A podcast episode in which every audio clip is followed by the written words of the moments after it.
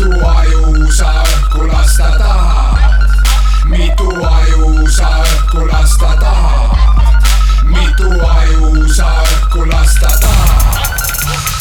paraolümpiale peedik Erki Reedi, saad nutikas tüdruk jutusta kurba lugu teedil. sõja ajal lõikame tükkideks vanaema sigadele keedis, inimliha dieedil nagu ka sada tuhat mugavuspagulast iga hinna eest tööle nagu lagu, noh, tagurda või su paks magu maas, loll poliitik või troll, olololl, eluline teema samas nagu kuiv joll, nokin ennast välja, see venib homokoll, imelaike mult nagu trahve munnpoll, ikka seltskonnas üks piletikontroll sees, biidihäkkeri Jeesuse suuvooder koll ees, mind raske pöörata kui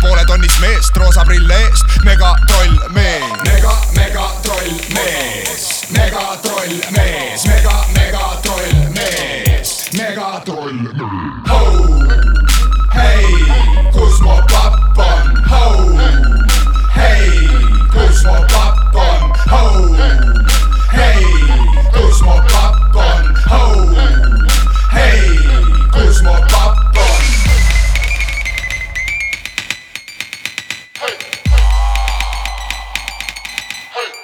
tean, sa oled juba puretud, räpis kõrge suremus, nussin muretult, jah, ma nussin muretult nagu pearu tantsin kahel vasakul puujalal, ambitsioon tahab läbi lüüa ka muul alal, tragid onavad pesaris, miks mitte, kõhulihased autod, ketsid ja tited, ka mulle meeldib palju tosse ja vitte, tervitan Eesti räpi Jaan Tätte, pigistan tühjaks ja välja, täidan endaga nagu Poola kondoomi väljad, näitan ja sisendan, suurendan ja pisendan, viseldes iseendast välja kisenda, ha-ha-ha, miks kogu aeg suu teistpidi peas, legaliseerige loodussead raisk.